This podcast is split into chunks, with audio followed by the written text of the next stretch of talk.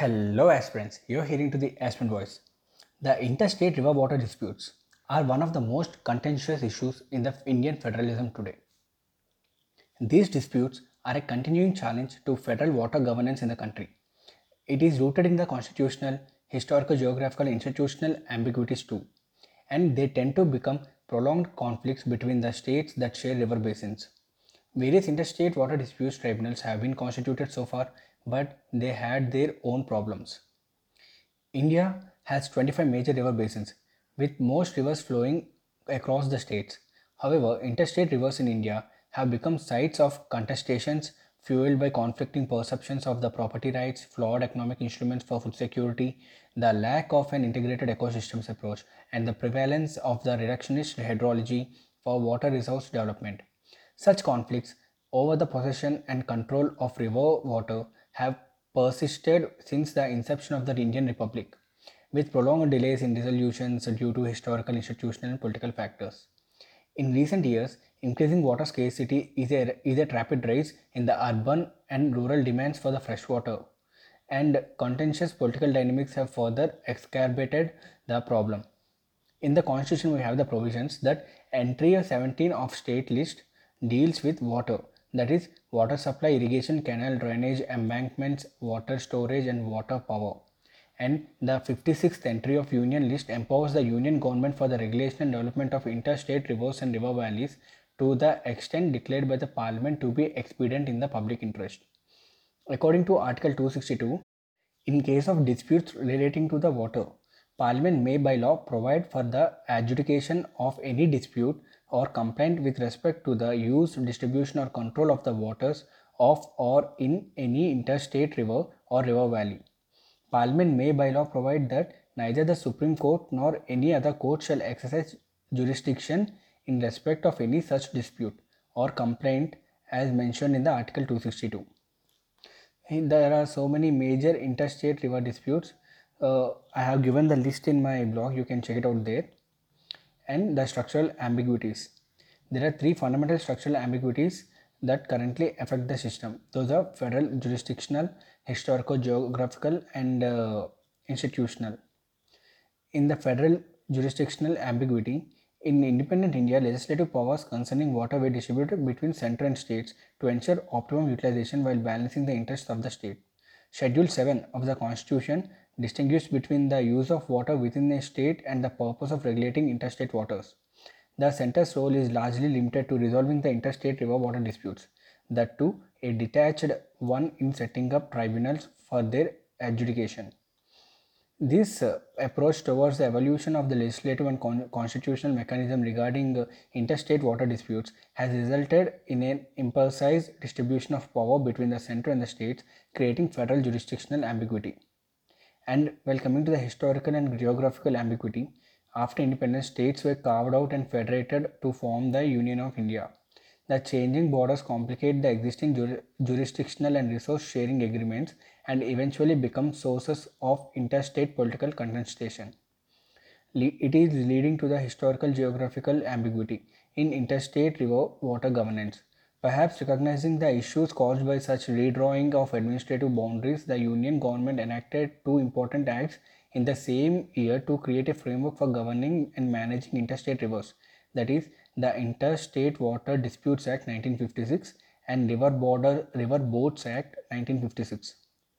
So again, we have the ambiguity in institutional. That is, with regard to the resolution process for interstate water disputes, the Supreme Court has made limited interventions to the adjudicative disputes, including the enforcement of tribunal awards, holding that such disputes can be resolved under Article 131. According to Salve, the wisdom behind this decision is apparent. The courts, as the constitutional forum, command a certain degree of respect and authority due to its power to punish for contempt. The tribunals lack such authority and thus failing to efficiently enforce an award, especially in disputes that get amplified due to political overtones. However, within this framework, the Supreme Court's role undermines that of the tribunals as adjudicators of uh, interstate water disputes, and despite the latter being established for the implementation of binding awards and their decision granted the same force as an order of the Supreme Court. While Article 262 deters the highest judiciary from adjudicating uh, interstate water disputes. Article 136 empowers to it to hear appeals against the tribunals and ensure the implementation of the tribunal. Thus, the apex court remains the adjudicatory body along with the tribunals, creating an institutional ambiguity regarding which body is the ultimate adjud adjudicatory power on interstate water disputes in India. So, there are some core principles of water sharing. The tribunals have been using these principles while deciding about water sharing between contending states.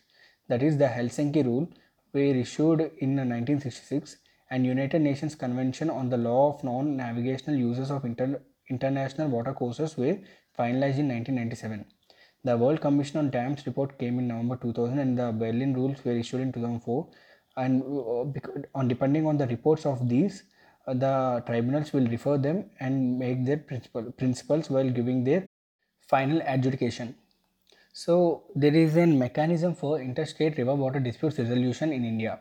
That is, as I said you, the Interstate River Water Dispute Act 1956 is governed for the resolution and according to its provision, if a state government makes a request regarding any water dispute and central government is of opinion that the water dispute cannot be settled by negotiations, then Water Disputes Tribunal is constituted for the adjudication of the water dispute. The act was amended in 2002 to include the major recommendations of the Sarkaria Commission. The amendments that a one-year time frame to set up the water disputes tribunal and also a three-year time frame to give a final decision. So in this way the water is in the constitution. I have already explained that how it is works in the constitution. But we have we have to understand there is a need for greater center state coordination. There are whole set of reasons because why a, why a coordinated response for the center and state is very vital. These include emerging concerns of long-term national water security and sustainability and the risk of the climate change and the growing environmental challenges including river pollution. Greater center states coordination is also crucial for pursuing the current national projects. So here the measures to be taken as as the river basins are shared resources a coordinated approach between the states with adequate involvement of the center is necessary for the preservation and equitable distribution and sustainable utilization of river water. It is essential and necessary to have credible avenues for pursuing political solutions supplementing legal and institutional mechanisms. The strategy has to be multi-pronged and legal approaches have to be supplemented with institutional and politi political solutions. And Supreme Court role here is just as Article 262 of Clause 1 bars the jurisdiction of the Supreme Court, but matters are still being taken to Supreme Court on legal, jurisdictional, uh, environmental, and constitutional issues. Uh, the idea of building federal consciences for water reforms is not new.